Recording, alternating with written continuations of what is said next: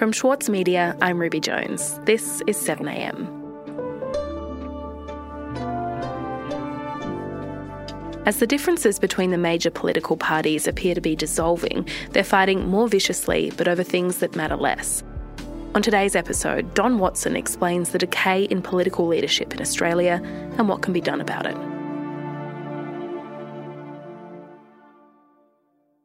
Don, I was wondering if you could tell me what you feel when you look at Australian politics. Oh. On a good day, bemusement.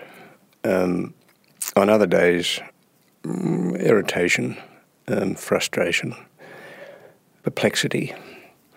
I feel like we're imprisoned in some kind of lunacy. Don Watson is an author and former speechwriter to Paul Keating. His most recent column on politics is in the current edition of The Monthly. I mean, I think in politics worldwide, in democracies, we've walked into this sort of this prison of, of, of, nonsense, of cliche, where, where actually nothing really any longer means anything. They're the days when I feel depressed by it all. I don't, I don't think it's hopeless, but a few things would have to sort of dramatically change. You make a point in your recent column for The Monthly that the differences between the two major parties have collapsed. When do you think that happened? A long while ago. I think it's been a gradual process. I think it probably in the 1980s with the, the Hawke Keating model, when we began to deregulate the economy, even as Labor did it with the social safety net and the social wage. That sort of held it up for a while, and large parts of the social wage have remained intact and made this, you know, not a bad place to live at all. In fact, we should say at the beginning that it's not really to say that the politics make you despair doesn't mean that you don't think this is a good place to live. It's the missed opportunity more than anything else, and the horrible nonsense you have to put up with every day, unless you just turn off completely. Deregulating the economy was all very fine. I mean, the, the basic idea was government gets out of the way of the markets at the point of production, and government reinserts itself at points of distribution. The trouble with the argument was that over time the market inserted itself where the government had been. Bupa gets nearly half a billion dollars from the Australian taxpayer, as well as the money you receive from elderly Australians. The home care waitlist in Australia was a running sore and an abject failure the government became more and more, culturally speaking, like a private sector organisation. So those things which deal intimately with people's lives became less and less like government, like the notion of the commons faded away. Government authorities, whose job it is to manage our water, are wasting millions and millions of litres of it. Corporate speculators trading in water are swimming in profits. So once you took out that essential point, the, the differences between the parties did begin to collapse, and it became a question of who would distribute it most fairly. So the fight now is over who who's the best financial manager. Essentially, it's not about ideology. No, no, it's not. Because you've had a generation of people growing up with this kind of economy, you have a generation of people who have no roots in any deep political ideology or any firm attachment to the parties either. So the parties run around waving flags from yesteryear, as it were, of the Liberals saying, oh, it's class war because Labor wants to do this, and the Labor saying, you know, this is the top end of town speaking, when neither of those places exist in the ways that they used to. I wanted to ask you about the quote that you use of David Hume the corruption of the best things gives rise to the worst. Well, I think, you know, I'm using it loosely, but once you start to strip away a government's responsibility to the collective amenity, its function as a sort of unifying force, as a, an imaginative, visionary force, as an organising force. Once you base a public service on a corporate model, once you base a university on a corporate model, you begin to undermine probably its best aspects. You know, it's a bit like facadism. You know, you have a facade of a of a fine Art Deco building, but behind it you have a travesty.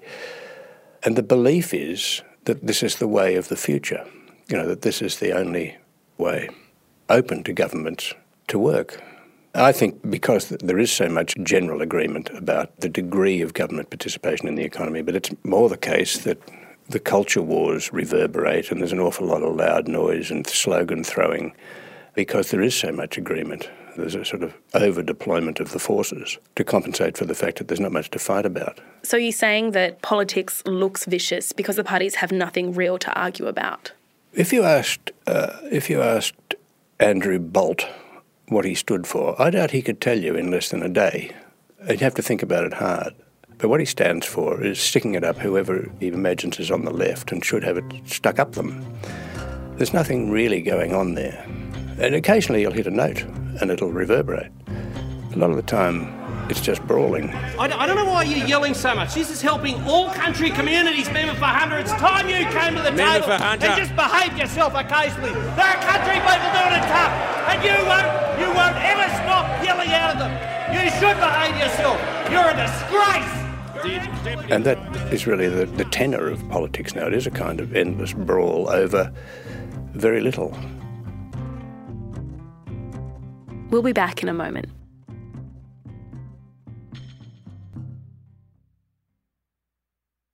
Need a reminder of what political leadership looks like? Australia's master of political satire, Jonathan Biggins, is back embodying the iconic Paul Keating, visionary, reformer, and rabble rouser. Due to overwhelming demand, one man comedy The Gospel According to Paul is returning to the Opera House, on from the 4th to 23rd of June for its final term ever. Secure your tickets now at sydneyoperahouse.com for an unforgettable evening. For longtime editor Winnie Dunn, there were a few rules she followed when writing her debut novel. I really don't subscribe to writing for the sake of, you know, trauma dumping or getting your trauma out. That's what a therapist is for. Please, please go see a therapist. We're very pro therapy on Yeah, Read This. Yeah, if that's no, if that's what you're using writing for. I'm Michael Williams, and on this week's very therapeutic episode of Read This, I chat with Winnie Dunn. Listen wherever you get your podcasts. Don, we're talking about changes in politics, the ways in which political parties are becoming more similar, and a generation of people who are disconnected from traditional political ideologies. Where do you think that Scott Morrison sits amongst all of this? See, I think the Prime Minister is a perfect expression of the age, of what's gone on over the last several decades, where politics has become really a marketing exercise, which is expressed in various ways, including the fact that so many politicians now seem to see politics as a sort of 10 year occupation which serves as a stepping stone into the riches of the private sector or into some gig in America or somewhere. See, I don't think Morrison is really a politician. You know, I think he is primarily a person who came out of marketing into politics and thought he could have, you know, an interesting life there for a while. It's very hard to think of any sort of idea that Morrison has outside the mantras of aspirationalism. I think the fires demonstrated the limits of his political reach. In your piece of the monthly, you describe the ad man as a man who is not looking to find or confront meaning, but to invent it. Yeah, I think that's his first response. How can I find some way of presenting this in a, in a, in a way that will sell? That was his instinct. Listening to Mr. Morrison talk does remind me of films I've seen of dung beetles. We're 1.23% of the world's global emissions, so Australia. Starting with virtually nothing and then pushing them over what look like through mountain ranges, but they're just pebbles. So I think we need to understand that global emissions don't have an accent. Putting their backs into them as they lift them over a stick or something and, and then through thickets. Global solutions Don't which we need deals to with encourage other bigger emitters like the. And, China, and like that's the why you should like meet India? and beat your targets. But should we use these carryovers? And that's really the way Morrison presents himself to the public, so that by the end of the day, when he's done 14 pre- you know, presses and so on, he's got this huge mound of bullshit, and um, that's what we're left The, with. the cabinet and the government will continue to evolve our policies to meet our targets and to beat them. That's what I'm But saying. you are open to. And you think, well, that's sort of miraculous, but I have absolutely no idea what he was saying in all that time. on them to do it. I'm going to achieve it in the way we've met our Kyoto 2020 targets, meet and beat. And we've done that through better technology, uh, through the policies we've put through the emissions reduction but I think fund, every- everyone- and we're going to continue. He's really sort of trying to drown you in, in words of virtually no consequence. What I'm saying is we want to reduce emissions and do the best job we possibly can and get better and better and better at it. And I want to do that uh, within a balanced policy which represent which recognises Australia's broader national economic interests and, and social interests. Is the problem? That, I suppose, is like the end point of managerialism which infected both parties in the 1980s. You, you couldn't take on this corporate philosophy, the neoliberal philosophy, without taking on their shtick. Morrison's doesn't come across as managerial, but it has, in common with managerial language, vacuity. Don, I was hoping that you could take me back and tell me what you think we used to expect from, from governments and how that's changed. Well, I think we used to expect, we used to hope for at least, arguments about policy. Uh, the whole point of government is policy, to actually work out the best ways of doing things to advance the national cause and the lives of people. We're never really conscious of that in the national debate. Politics has become so much more of a horse race who wins the news each day, those sorts of things.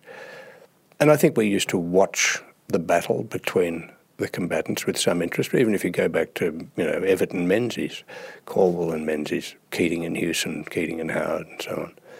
These were struggles over big ideas. Not so anymore. But there's a huge temptation to leave that and try and address the issues where the ducks are. I think it would be quite easy to say, do you want to have 12 submarines or do you want to have 10? Do you want to spend the 12 billion that each one costs, or do you want to spend 24 billion again on saving the landscape that we presume to love? I think a lot of Australians would say, well, okay, we'll have 11 submarines. I think we're kind of talking around this now, but do you think that the absence of meaning in politics is a concern to people who are actually working in our political system? And do you think there is an answer or that people are even looking for one? I think it's very hard now. It, it felt hard when I was working in politics more than 20 years ago. I think advisors and politicians wear out quickly. They become cynical. I think more quickly than they used to, they become reflexive rather than uh, reflective. All those things create problems for the way the political system works and makes it harder and harder for people of deep intelligence and goodwill to get anywhere. So, what do we do? We hope. we don't fall into sort of pits of pessimism or shallow optimism, but we hope. I think it's unarguable democracy's in crisis. I don't know how you slow it down. That's the thing. I really don't. We're in a sort of, you know, cultivate our own garden moment. And I think we still probably have a political culture that is reclaimable if decent options are put before it. Somehow you have to sort of recognise that unless one of the political parties grabs hold of the narrative and begins to believe in it, I don't think much is going to change. So I guess you just don't give up. Don, thank you so much for coming in today. I've really enjoyed talking to you. Thanks, Ruby.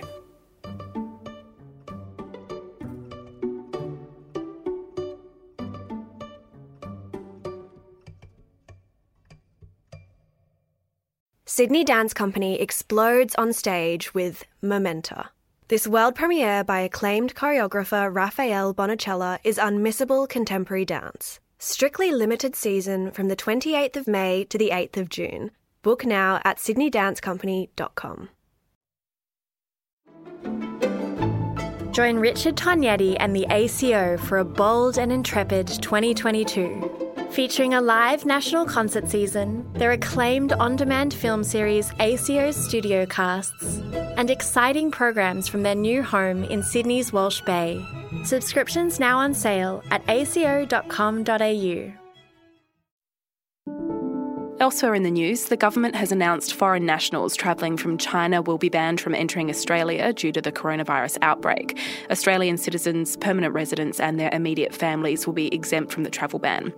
The new policy is expected to impact tens of thousands of Chinese international students due to arrive in Australia for the new semester, as well as tourists and business travellers. And the ACT remains in a state of emergency as a 55,000 hectare bushfire continues to burn. The bushfire was downgraded from emergency to watch and act, but residents are being urged by the government to remain vigilant. Meanwhile, the New South Wales Health Department is warning residents across that state that smoke and dust could pose health risks. I'm Ruby Jones. See you tomorrow.